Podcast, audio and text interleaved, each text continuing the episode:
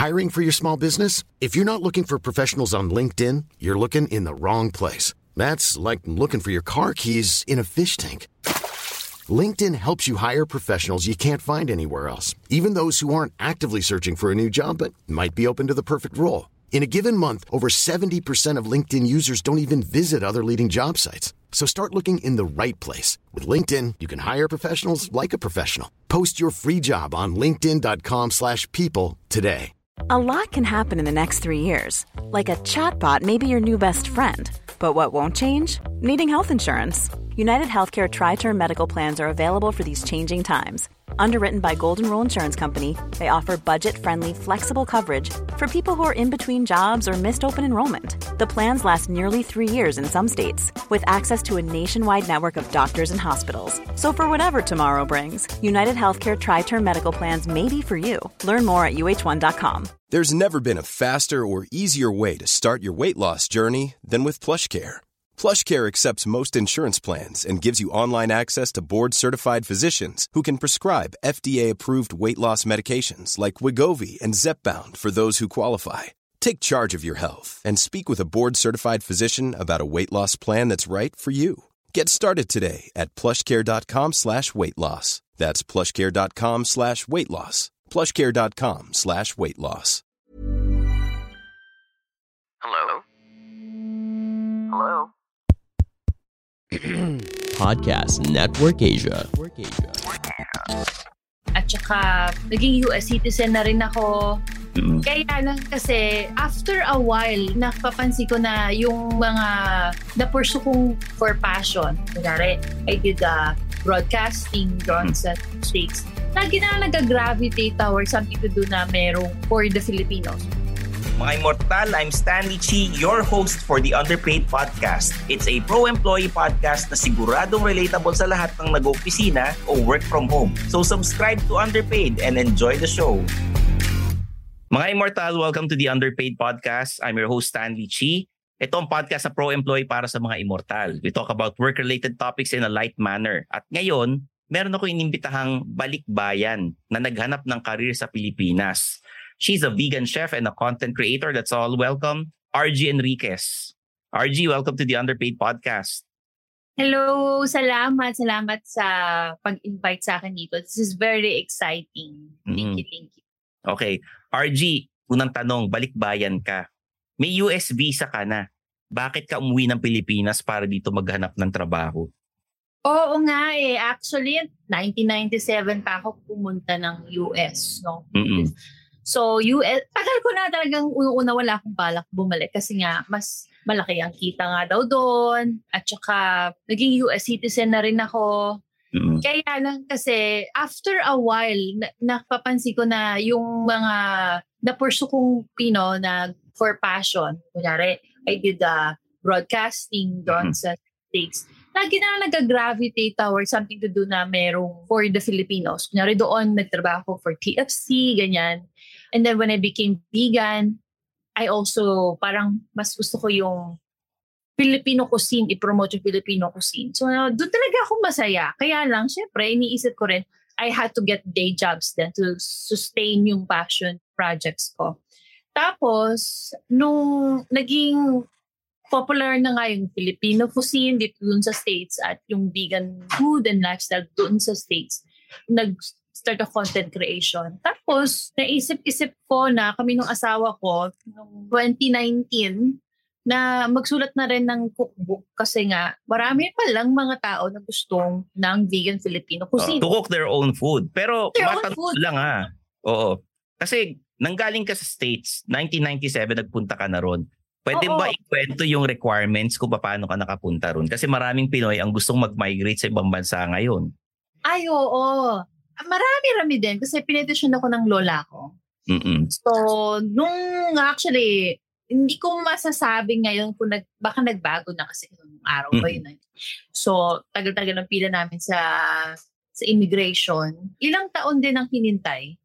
Tapos, nag-interview process. Tapos nun, saka kami, ano kami eh, magkakapatid na pumunta doon.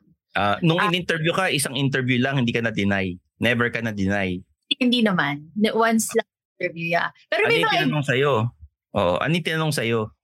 Ay, naku, nung 15 years old pa ako nun eh. Pero I just remember na para saan yung mga ganoon. So, nung time na yon sinabi ko lang na, you know, para makasama ko yung pamilya ko kasi sabay-sabay nga kami. Kasama ko yung parents ko rin at saka yung lola ko yung una. Pero yung bago kami nakapunta doon, yung pinitisyon naman ng tito ko yung lola ko. Kaya kami nakapunta doon kasi nag, Oh. nag-make yung tito ko. Na parang naging benefits yon a US Navy. Ah, US Navy si Tito and then pinetition ng Lola and then si Lola pinetition kayo. What are the requirements bukod sa interview na ginawa ninyo? Kasi syempre meron silang may sinasabing show money, di ba? Tapos yung passport mo dapat hindi malinis. Dapat yung alam nilang nag-abroad ka talaga, pupunta ka sa iba't ibang bansa. Otherwise, iisipin nila magti-TNT ka. Mm-mm. Yeah. So talagang napaka-by the book kami. Kaya lang ang tagal namin talagang hinintay. So I forgot ilang taon pero definitely more than 5-8 years ganun. Tapos Years kayo nag-antay bago kayo na ano Oo. na interview tapos yung na-approve. Oh, this was in the 90s though. Oo, so, na, late 90s ito ah, mag, mag-year 2000. Oo. Oo. So, medyo baka nagbago na nga. Yun. Tapos tuloy-tuloy na. Ang tawag nila sa amin ay immigrant, resident. You know, Mm. resident, alien, ganyan. Kailangan ilang years din na magstay doon bago mag-apply ng citizenship. Ilang taon? O, ilang taon ka dapat na nung nagstay ka sa Amerika? More than five, I have to look it up, actually. Oh, I have- sabihin natin mga five years gano'n tapos saka ka Oo. nag-apply for citizenship. Oo. Tapos meron din yung interview din. May pag-aaralan ka. Oo. yun, tapos may, may syempre magbabayad ka rin. So pag talagang, this was after college na. So, na high school ako, tapos after college ako naging US citizen. Ah. were you able to finish your studies here o hindi? Hindi, doon ako nag-graduate ng high school sa Sa- US. Amerika na. Ah, public school yun, di ba? Libre ang public school sa Amerika, di ba? Oo, libre talaga ako doon. Oo. Actually, pati lunch ko libre. Ah, okay. Can you differentiate yung pinag-aralan natin sa Pilipinas versus yung sa pinag-aralan sa Amerika? Sabi nila mas madali daw doon. Straight A student ako sa States. Madali. Mas madali ba doon talaga? Oh, ba, nahihirapan ako mag, alam mo yung grade, grades, kasi dito by grade, di ba? Doon by letter. oo.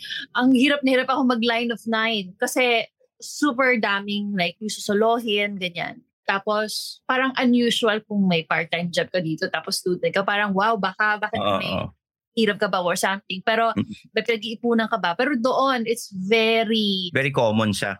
Common talaga siya na, oh, okay, merong work ka sa ano, McDonald's, tapos high school student ka or Starbucks, high school student ka, may extracurricular activities ka, okay, tapos it's not as education there, parang it's a, it's just one aspect of a kid's lifestyle. Kumbaga, Mhm. meron pang aspect na pinag-e-emphasize na rin na importante din. Kunyari, yung sports, arts, ganyan, Mhm. tsaka trabaho. Sa, dito sa Pilipinas, at least nung I was growing up, talagang importante yung mag-aral ka maigi, tapos saka ka magharap ng trabaho. Oo. So- Doon, ano, baliktad. Maghanap ka ng trabaho habang nag-aaral ka. Oo, kasi parang, ah, diyan ka matututo kung paano ka mag-isip, ganyan, Yung real ano, life, no? Oo. real life, street smarts, ganyan. Ano yung mga naging trabaho mo ron nung estudyante ka? Ay, kaya lang, yung parents ko, old school pa rin. So, dinala nila yung magtraba- mag-aral ka muna maigi. Kaya talagang ang taas ng grades ko kasi parang, Oo. oh, get lang ito. So, nap- napaka dali lang mag na with flying colors talaga, with honors, yung, yung high school. Pero nung college, college pa rin, di ba dito, parang if you can afford not to have second job or a job kapag Oo. college, magtuto ka talaga sa pag-aaral mo. Doon, parang, it's almost parang unusual. Parang, ha? College student ka lang, hindi ka nagtatrabaho. Kahit na you can. Ah, okay, okay. So, nagtrabaho ka ba ron nag-aaral ka? So, yung unang, ano ko is McDonald's. Nung, that, na ano na ako, nung college na. Anong pinapagawa sa'yo doon? Ay, ano, may kiosk sila doon, so hiwalay. Ako yung nagbebenta ng hotdog tsaka popcorn. Ganyan. Ang Tapos- McDonald's doon may popcorn tsaka hotdog, ah. Oo. Pero unusual yun. Pero may Oo. separate kiosk. Not all McDonald's may hotdog tsaka popcorn. Yung branch lang na yon Tapos, yun, ah, hotdog, tapos drinks, of course, ganyan. Magbibili sila hamburgers sa mismong main branch. At Oo. saka yung app yung nagpasok sa akin. Kasi parang nadala rin yung pag-ugali na ipasok mo naman yung kapatid mo. Yung, Ah, okay. Saan ka sa Amerika na nagstay? Sa California, sa may San Francisco. Ah, okay. Bay Area. Oh, maraming ang Pinoy doon. Yung sweldo ng ano, working student doon, malaki ba? Pag kinumpare mo dito. Malaki-laki. Kaya lang kasi, kapag nasa States ka, at kita mo dollars, pero gumagastos ka rin ng dollars, medyo ano pa rin eh. Ah, yung cost of living doon mataas. Cost of living doon mataas din. Oo, oo. So parang okay lang din eh. Ngayon, kung ipapadala mo dito, syempre talagang mataas yung value. Oo, oo. So, Yun. during the 90s to ah, siguro mag-year 2000, magkano ang sweldo ng working student? So, noong mga to sa 2000s na, ano na yun, siguro I would say mga $10 an hour, 12 out, $12, ganyan. Hmm. So, sabihin natin $80 per day ka. Oo. Diba? O, 8 hours. O, $80 per day. Pag tinimes mo ngayon yan, medyo malaki-laki ah. Oo, oo, Ah, talaga. Pero part-time ako, pero yes, yes. Mm. Ngayon, nag-graduate ka anong course doon sa Amerika? Ah, yun. So, mass communication. So, kasi Oo. gusto ko pa yung broadcasting. Mm. Yun, nagtrabaho ako for TFC. Pero, ah, Doon ka talaga kagad nag-apply? Sa TFC ka kagad nag-apply? yeah. Pero odd jobs pa rin ako. Kasi kahit na ganun, kailangan pa rin, hindi siya masya, ano siya eh, freelance work eh. So, hindi siya consistent. Hindi ako Asa ka regular. sa TFC? Ha? Ano ka ron sa TFC? Anong trabaho mo Ah, ron? Um, corres- news correspondent. So, Kumbaga mayroon- parang ano ka, reporter na pinapadala kung saan-saan. Ah, oo, yun. Tapos nag-on cam ka rin. Oo, minsan. Okay. So, So, sa Pilipinas ang reporter, when they finish the report, kunyari ako po si Stanley Chi, yung parang ine-emphasize nila yung isang part ng pangalan nila. Paano ka nagpapakilala after mag-report ka? Kunyari, ako po si RG Enriquez. Paano sinasabi yun? uh, this is Rich Gil Enriquez reporting for Balitang America. That's Ah, their standard lang. yun. Ah, hindi yung parang dito, medyo maarte para maalala ka ng tao eh. Di ba? Oo. May, Ano may ganun silang branding dito eh. Kunyari si ano, si Steve Dailisan, di ba? Steve Dailisan, o ganun. Mahaba yung word na Steve. Yan. Yeah. Yeah. Doon parang it's very much like they want it to be more like CNN type. Yung, Medyo ano, mas professional yung dating, yung parang mas high-end talaga. Oo, may ganon. Ano yung Ah. beat na binibigay sa'yo pag correspondent ka sa TFC? Ano yan? Alin- Ano yung beat na binibigay sa'yo? Anong mga news ang pinapagawa? Ay, nako. Ah, Sa akin yung mga actually, sa akin kasi ano, kay baguhan ako. Sa akin yung mga fluffy stories. Parang nag-open ng business na to. So, mag, ano ka, i-cover mo yan. So, Mhm. hard news. Mga, oh, may fashion show dyan. Punta Mm. ka. So, mga very light news lang. Oo. Kami, minsan iniisip ko, naku, sa kailan kaya ako yung Mm. kukunin ko yung ah, seryoso na ano, yung may action naman na kahit konti. Parang ano, parang sa police report, doon ka dadalhin, yung mga may nakulong, ganyan. Ah, dito daw, kapag baguhan ka dito, doon ka sa ano, mga krimen, Ah, di ba? Oo. Yung sa ano, police station ka nagbabantay, di ba? Ay, Doon naman, when, at least for in my case, baliktad, akin yung mga fluffy stories Oo. na mga feel good lang. Parang ano, si, yun, mga ano lang. Parang sila ano, um, no, sila Atom Araulo dati nagsisimula, yung mga ano, mga ganong feature-feature na good vibes na stories, di ba? Oo. Parang almost pang morning news din, mga ganun, di ba? Okay. Na- So, Mas na, ano ba mga tao ron dahil nasa ano KFC ka, nakikilala ka ng mga tao sa Bay Area, ay, oo naman din. mga Kaya Pinoy. Sporadic kasi, kaya I have to get the odd day jobs din. So it was hard for me kasi hindi siya consistent yung Mm. freelancer ko. So paminsan na nakikilala pero hindi ako yung sabihin mo na anchor or totoong weekly reporter nila. Parang on call lang talaga. Ah, so may mga nagpapapicture sa ron sa Bay Area. hindi naman. May nak- lang, nakikilala lang nila ako pero yung time na yon hindi naman yung more later pa Mm. nag-pursue big vegan. Pero not to that point na. Pero sure, of course, nag- kasi nasa TV ako, yung mga kamag-anak ko at mga kaibigan ng Ah. nagyayo. Abangan nyo Ano? yan. Um, may special treatment ba pag kumakain ka sa restaurant? Di ba? Nagpapapicture sa'yo, pinapapirma ka sa paper plate, tapos nilalagay sa pader, yung mga ganon. Hindi naman, hindi naman. Pero it can be very glamorous din. Kasi Mm. nga, yung iniisip ng mga tao, kasi nga nas- nakikita yung mukha mo sa TV, so it can be glamorous. Pero as far as, you know, pursuing it as a career, talagang mahirap. Actually, ang gusto ko rin talaga nun is magtrabaho din sa major news uh, station sa Mm. States.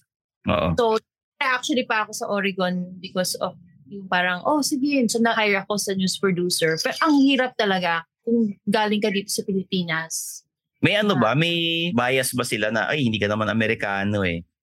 May mga ganun ba ron? Meron din, pamis tinatanong nila sa akin, ba't di ka na lang sa Pilipinas mag-report? Mga ganun. Mm-mm. Kasi parang hindi sila makarelate siguro yung sa ibang or ako makarelate sa ibang mga news topics nila yung gano'n. Yung mga traditions nila, culture nila iba.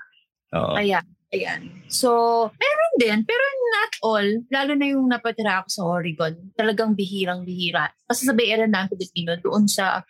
Doon mas sa- marami. Talaga naghahanap sila ng correspondent na, oy, dahil may ano, Filipino event dito, i-cover mo yan, RG, ganyan. Wala actually hindi. hindi. Yung sa station na pinuntahan ko, kasi ano lang siya, eh, small town. Tapos talaga, kung gusto mo magsimula, you have to start small town. Yung pinuntahan kong yun na small town, bihira lang may Pilipino. Puro mga Ah. puti. So, kapag ako nakakakita ng Asian restaurant, tuwang-tuwa ako. Yung ganun pa yung time na yon. Mm. So, you know, nakakatuwa na naisip nilang i-hire ako pero at the same time, medyo nakaka out of place din paminsan. Pero anisip na I have to keep going. Kasi hindi ko alam kung ano bang, yun, alam mo yung paminsan kasi syempre tayo, you know, ni- iniisip pa rin natin, lifelong, di ba, struggle lang. Ano bang gusto ko talagang gawin sa buhay ko? Yung mga Oo. Pero yung American dream, totoo ba yan? Kasi di ba, doon ka nag-graduate, doon ka naghanap ng trabaho. Totoo ba yan na pag nasa Amerika ka, baga, naiahon ka na sa kahirapan. Yun yung mga iniisip ng ibang Pinoy na empleyado. Hindi ko nilalahat, pero karamihan yata. Ganun iniisip ko, nasa ibang bansa ka, laki na ng sweldo mo, i-petition mo na yung mga kapatid mo, yung mga kamag-anak mo, ganyan. O, di ba? Iba na yung buhay mo, ganyan. Oo, may katotohanan pero hindi lahat totoo. Mm. kumbaga, ang katotohanan niyan, oo, mas madali ang buhay doon kung maga sa sweldo mo, lalo kung magpapadala ka ng pera dito. Malaki talaga yung, ano niya, yung exchange niya. Kaya lang kasi, yung sinasabi mong cost of living, mataas din. Mm. Ano yung pinakamahal dyan? Rent? O yung pagkain? O yung kuryente? Rent, for sure, rent, tapos yung pagkain, gasolina. Tsaka, kasi ang ano eh, pag minsan talaga naengganyo kang bili ka ng bili doon eh. Kasi may credit card ka, talagang maano ka na gamitin mo kasi hindi mo na makikita. Ma-entice ka na, uy, pagka nag-credit card ka, may mga ganitong discounts, may mga ano. Oo, tapos di mo naman nakikita na nagbabayad ka, eh, na, na charge na lang sa credit card mo. So may mga pros and cons din. Pero kung aware ka naman sa mga ganyang gastusin, makakaangat ka talaga kung wise ka sa rent. Kung matipid ka rin, di ba? matipid ka, Yung mga ano, pinapadala sa bahay ng mga coupons, mga discount coupons, nagagamit ba talaga yan? eh oo, ako nangungulekta ako niyan dati. So ano yun, di ba? Parang pinagtatawanan niya ng mga, pag nanonood ka ng mga late night talk show na yung kotse mo, puro discount coupons, pinagtatawanan nila eh. Pero talagang nakakatulong yan. Pagka binubuo mo yan, makakatipid Oh. ka talaga.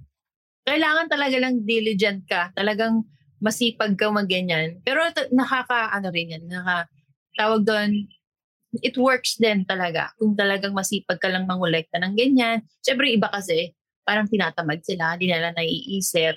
Pero kung naiisip mo yan, nakakatipid ka talaga. So ako Kaya talaga, rin, makabili ka ng isang pares ng sapatos na dahil sa coupon lang, dahil ito lang ginastos mo, wala kang nilabas sa pera, pwede yun. I never pa ako nakakita ng sapatos, no? Wish ko lang. Pero siguro may ganon. Dati naka-ano ko ng 50% off sa Christmas tree. Mga ganon. Ah, okay, okay. May mga coupons na tawag dito at a limited time. Ganyan, on a Mhm. month. So, kailangan talagang ano ka dyan, aware ka na may ganyang promo. Tapos, Usually ah, pagkain eh, no? Usually pagkain. oo, ang trick kasi nila, libre, pero nandun ka na sa loob eh. Kunwari, nasa loob ka na ng store na to. Eh baka libre yung product na yon pero ang trick nun, marketing trick nila is nakakakita ka ng ibang pwede mong bilhin at a full price. Mm, So- okay. have to be really parang ano, kailangan talagang alert ka sa mga ganyan. na, Pipigil Ah, ka talaga dapat to. Kaya mo ko binigyan ng discount kasi gusto mo ko bumili ng ganito. Ayan. Oo. Kailangan na, yun lang talaga sa mo. Kasi kung hindi mo iisipin yun, gagastos at gagastos ka pa rin. Mapapabili ka ng mga ibang di mo naman talaga na kailangan. Oo. Kasi harap mo na eh. Oo. So, parang bait siya. Ganun. Mm-mm. Have to be also aware na yung mga coupons can be a bait. Mm-mm. Hi everyone, I'm Edric. And this is Joy. Please do check out Family Family, Unboxed. Join us as we talk about the fun stuff, the highs, but also the challenges and the controversial stuff as we try to change the world one family at a time. Only here on Podcast Network Asia. Okay, yung TFC, malaki ba magpasweldo? Tsaka magkano ang binibigay sa isang correspondent na freelancer? Naku, nung when I was 40 years old na po ako. so, nung 20 years old pa ako nito, kaya medyo Ah. nakag... Ano, matagal na matagal na to. Oo. Yeah, I have to get back to you on the actual rate. Pero, hindi siya, itong masasabi ko, hindi siya enough para mabayaran lahat ng aking mga kailangan bayaran. Kaya ako, naghanap pa ng ibang trabaho. So, nag-work ako nung dati sa bookstore, sa umaga, hapon sa correspondent, tapos noon sa restaurant, naging waitress din ako. So, para may pandagdag. ah, So, normal yung marami kang trabaho sa pag nasa Amerika ka. Kasi sa normal. tatlo yung trabaho mo dyan eh. Sa bookstore, nagtrabaho sa restaurant, and then news correspondent ka. Ang dami pa. Marami. Hindi Oo. naman sabay-sabay, no? Pero sunod-sunod yan. Mm. Napa-work na rin ako sa office job, mga, Mm-mm. mga desk job, mga admin, sa ano, kulang na nilaloko nga ako ng kapatid ko. Kulang na na maging pulis daw ako. Kasi ang dami ko ng lahat ng mga day jobs na pwedeng pasukan. Pinasuon sa tennis center, ganyan. Hindi siya unusual na parang sabihin na, hindi kasi dito sa Pilipinas, di ba, parang talagang mas merong mga status talaga, di ba? Doon sa States, pero medyo parang even pa rin kahit papano. Hindi Ah, kayo, Kumbaga parang, or, hindi porket nagtatrabaho ka sa bookstore, mababa ang tingin sa'yo ng tao. hindi ikaw yung profession mo. Kunyari, Oo. Yan, yan. ikaw yung profession mo. Diba? Tama, tama. Yun ang maganda din sa ibang bansa. Yung nga lang, you work two to three jobs, di ba? Tapos, after being yung mga news correspondent, yung mga maraming trabaho niyan, you decided to become a content creator. Saan ka nagsimula? Sa Amerika muna o dito sa Pilipinas nung bumalik ka na? Sa Amerika talaga. So, meron ang trabaho naman ako noon sa health insurance naman nung time na yon. Vegan na kasi ako eh. eh, Hmm. eh Siyempre, nainganyo talaga ako mag-share ng mga na, kung anong mga vegan food na ganyan. Tapos yung time na yun talaga namang sikat na rin yung, yung pagbablog. Vlog pa, hindi pa letter V. Oo. Vlog. Yung ano, write-ups pa lang, sulat ka. Yung sa website, yung mga blogspot, ganyan. Eh, tama, blogspot pa lang. Mm. So, blogspot pa lang yan, nag-guest ako ng vlogger. So, nainganyo talaga ako. So, nakakatuwa mo to. Kasi may mga vegan na Pinoy akong nagagawa, yung plant-based, no, walang karning dinuguan, kare-kare, Mhm. ganyan. Eh, sayang naman po ako lang may alam. So, naging hobby ko siya. Tapos, Oh, what- habang What made you decide to become vegan? Nung college pa, nung una, hindi naman, wala talaga akong balak. Pero nung college kasi, nag-nutrition class ako. Mm-mm. Tapos, yung nutrition class ko, nainganyo tuloy ako kumain ng mga lean, tinatawag nilang lean meat, mga Mm-mm. chicken na ganyan, o salmon na lang kesa sa karne. Tapos, eventually, parang nabagabag din ako sa pagkain ng hayop. Parang naawa ko. Pero, nung time Ah, oo. hindi pa sikat yung veg, kahit pagiging vegetarian, hindi rin sikat. Mm. Yung- lalo na kung vegan. So, medyo nahiya ako na gano'n yung ano. Mm. So, binobroadcast ibang tao na vegetarian ako. Yung time na vegetarian pa, hindi pa vegan. Okay. Tapos ilang taon lang din, naging vegan na rin ako. Dalawang taon, tapos naging vegan kasi hindi ko na rin, hindi na lang kumakain ng keso. Pero sunod-sunod na yon kasi parang talagang enjoy na ako. So, Mm. yun sa hobby ko. Maginagawa mo, nagbablog ka, may mga recipes ka na sinishare. Tapos, Oo, bakit ka umuwi ng Pilipinas kung maganda naman yung naging buhay mo sa Amerika? Kasi dahil sa simulan kong hobby, nilagay ko from blog to YouTube. Mm. YouTube, namo-monetize siya, no? Oo. Napansin ko na dumadami na talagang interest and demand sa vegan Filipino cuisine. Hindi lang sa Pilipinas or sa States, kahit sa ibang bansa. Kasi nga internet eh. So, kahit saan, basta may internet connection, pwede. Kaya, napansin ko na since dito naman talaga yung passion ko, pursue ko rin siya. Tapos, naisip ko na magkaroon ng cookbook. Eh, sa, napag-usapan nga namin ng asawa ko na pagsusulat ako ng cookbook, eh, wala ako sa Pilipinas. Oo. Eh, tatarayan ka lang ng mga Pilipino din. Tataas lang ang kilay nila. Ha, ikaw, may, ano, mag-sulat ka about Philippine food, eh, hindi ka naman taga-Pilipinas, taga-Amerika ka. So, Mm-mm. yung credibility, wala. Or at least less, no? So, kaya naisip namin, bakit, okay, fine, bumisita ka ng Pilipinas for research ba? So, Mm. nagsimula as a research siya. So, nung 2019, sige, okay, Pre-pandemic ah, nung before the pandemic. Before. Yan, oo. Mm. Ah, malaki pa loob ko nun kasi before, pero syempre, sakripisyo pa rin kasi kakakasal lang namin ng asawa ko. Mm. Ah, so siya yung sumuporta muna sa akin. Tapos magkalayo kami. So, pero naisip ko na, pati siya na, importante talaga na yung credibility mo, Oo. yung research mo. So, pinag-budgetan talaga namin yung pagbisita ko dito para mag-aral. Mm. And ang swerte mo kasi yung husband mo is very supportive sa mga balak mong gawin sa buhay. Kasi hindi lahat ng husband ganun eh. Ano yung mga trabahong iniwan mo sa Amerika para nung nagpunta ka rito bilang maging full-time content creator and maging vegan chef? Yeah, nung so nung una day jobs, 'di ba? So ano siya, two to three jobs hanggang sa naging full-time na ako na talagang stable siya. And this was for a health insurance. So it was really a very ano talaga stable. I've I've been there for a few years. At saka okay yung pay eh. Pati yung feeling ko yung hindi siya yung nuubos yung ano mo. hindi, Ah, hindi sa hindi ka nagsistress. Oh, that, Oo. Oo, yung stress, at saka feeling mo hindi ka masaya. Masaya ako, kaya lang yung niisip ko, masaya, mas masaya ako sa pagpursue ko ng vegan Filipino food. Passion ko siya, kaya lang iniisip ko, how can I make it sustainable? So, nung napag-isipan namin, napag-ipunan namin, sige, try natin. So, yun yung nangyari. Okay. Yeah. Galing ah. Tapos ngayon meron ka ng cookbook under Anvil Publishing. Mm-mm, tama. Pa, Yeah. Oo. Pag-usapan naman natin to kasi nung umuwi ka rito, you're a vegan chef na content creator. Paano naman na conceptualize itong libro mo?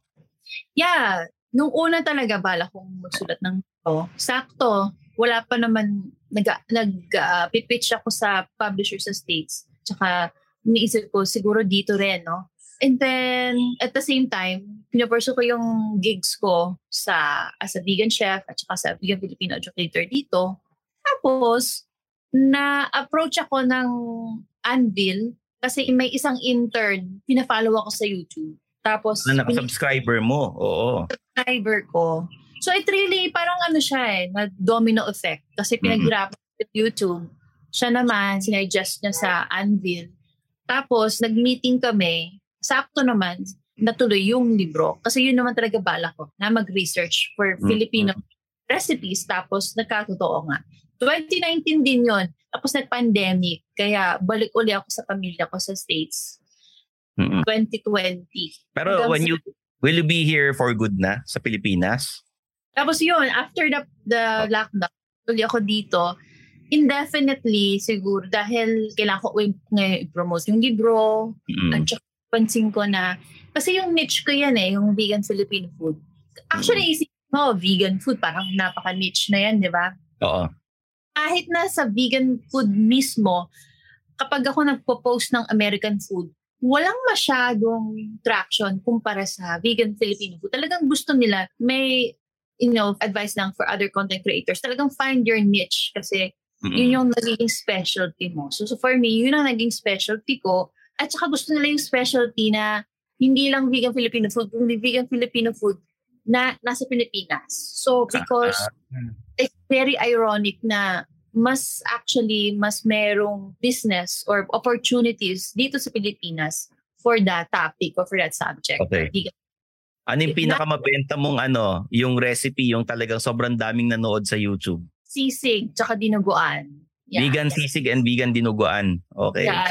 Ah, ah, vegan sa vlog yung dinuguan. Yung sa YouTube, sisig. Yeah. sisig. Kasi ano eh, kahit hindi Pilipino, la, nalaman na rin nila yung sisig. So, Okay. talaga, Saan gawa yung vegan sisig mo? Kasi may ibang ginagawa nila tofu, yung iba naman ginagamit nila oatmeal, yung iba naman yung mushrooms. Sa'yo, anong ah, ginagamit for the vegan sisig?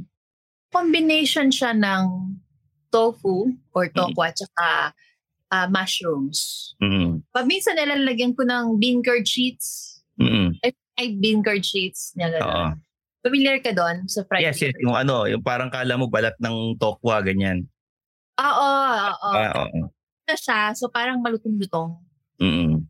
Okay. Yun Yung dinalagay ko rin para talagang baboy din. Kasi may parang may balat siya na, na Oo. break. Ah, So, mm, ano, mushroom, ang ginagamit ko oyster mushroom.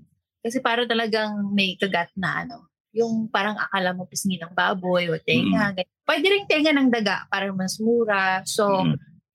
ang iniisip ko yung mushroom sa tofu. Ang usual meat replacement. A combination, ayan. Tapos ano, you're a content creator na ang pinaka-niche mo talaga, vegan Pinoy food. So, every ilang, ano, ah, ilang beses ka sa isang linggo mag-upload ng bagong video. Well, for now, once a week. Pero sa YouTube na ang ang aking goal. So medyo madalang siya. Pero kasi iniisip ko, ano yan eh, especially sa YouTube, para maging viral, it really has to be parang nakakatulong para lalo kapag recipe. Paulit-ulitin nila, i-replay, replay nila habang nagluluto. So kailangan Mm. talaga maayos yung recipe ko. Pero sa Instagram tsaka sa Facebook, halos every other day meron. Mm, okay. Yun, RG, i-promote na natin yung mga social media accounts mo tsaka yung upcoming book mo. Itong Manila International Book Fair. Yung libro mo ilo-launch, di ba? Ano yung The Filipino Vegan? Yan yung pangalan ng libro, di ba? Yun. Magkano to? 350 po siya. Oo. 350 pesos. At ito po ay magiging available sa Manila International Book Fair sa SMX uh, and eventually po sa national bookstores and sa internet, sa Anvil Publishing website. At sa akin din po. At saka, imbitahan ko rin po kayo na sa aking social media, sa Facebook, kada Tuesday ng 12 o'clock ng hapon, meron po akong Facebook Live cooking demo. At saka, meron rin po akong Instagram at saka TikTok under Astig Vegan. Ayun. So, yun. sa cook, meron din. And ano pa ba? Of course, yung YouTube cooking show ko meron din po doon. So, I hope na magkita-kita muna po tayo, especially in person, nakakatuwa kasi pwede na in Mm. person. Sa SMX po, ang simula po ng program is 11.15 ng umaga, linggo po siya. Mm. At it was traffic kasi Sunday. At meron din po akong food samples doon. Kasi yun yung nami-miss ko sana eh. Dahil pag ako nag-share ng recipe, hindi nila natitikman yung aking recipe. So at least this time, may pagluluto. Ah, padala mo sa akin para matikman ko. Ako magsasabi, Oh, Uy, sure. as vegan, salamat. Ah, di ba? Supportan natin mga immortal si ano, RG Enriquez or Astig Vegan on all social media platforms. Pati website, meron ka, di ba? Para sa recipes mo. Tama, tama. Astigvegan.com. Yun. Maraming salamat, no? Talagang ano eh, following your passion talaga ang sikreto sa pagiging kontento sa career. If ginagawa mo siya, magiging kontento ka at magiging masaya ka eh. Pagka talagang pinursu mo kung ano yung gusto mong gawin, no? Bal. Kahit na sabihin natin nasa ibang bansa ka pa, biro mo si RG, nasa Amerika na, US citizen na, nag-dual citizenship pa siya para makauwi rito at magawa yung mga gusto niyang gawin bilang isang Pinoy, isang vegan chef, di ba? So, ayan. Thank you, RG, at sana maulit ang guesting mo rito ah. at sana matikman ko rin yung mga luto na yan. Of course. Anytime, Mhm. padalan Yun. kita. Sige, sige. Ayan, The Underpaid Podcast is produced by Podcast Network Asia and we have episodes every Mondays and Thursdays sa Spotify and Apple Podcast. Kaya mag-subscribe na kayo at yung mga hindi pa nagsasubscribe, please click it na, yung mga subscribe button at mag-comment kayo and rate the podcast kung kayo nasa Apple Podcast. Malapit na yung meet and greet natin mga immortal. This September 30 sa Metro Walk sa We Remote Co-working Space 6 to 9 p.m. So yung mga gustong sumali, join the Discord group. Nasa description yung link natin para maka-join kayo at masaya yon kapakanton ako. Vegan na kanton. 'Di ba? Ah, yan. Sarap. Eh. Hmm, sama ka. Sana RG makapunta ka. Dala ka ng mga vegan food mo ron. Sure. Para makilala mo yung mga ibang ano, yung mga ibang uh, listeners ng Underpaid at may mga uh, may live recording ng podcast doon. So may mga ibang guests din na pupunta. Yan. So ayan ha, kung gusto niyo ako i-follow, alam niyo naman na nasa social media rin ako kumpleto.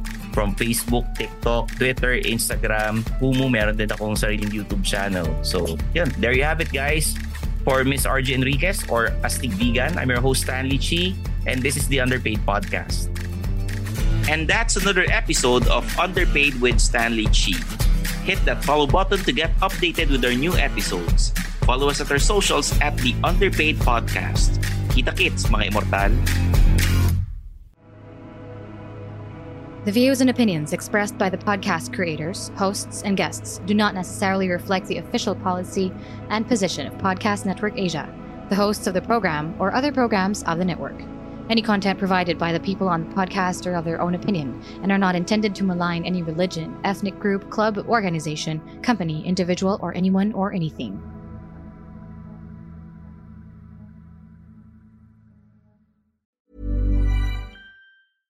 Hey, it's Paige DeSorbo from Giggly Squad. High quality fashion without the price tag? Say hello to Quince. I'm snagging high-end essentials like cozy cashmere sweaters, sleek leather jackets, fine jewelry, and so much more. With Quince being 50 to 80% less than similar brands. And they partner with factories that prioritize safe, ethical, and responsible manufacturing. I love that. Luxury quality within reach. Go to quince.com slash style to get free shipping and 365-day returns on your next order. quince.com slash style.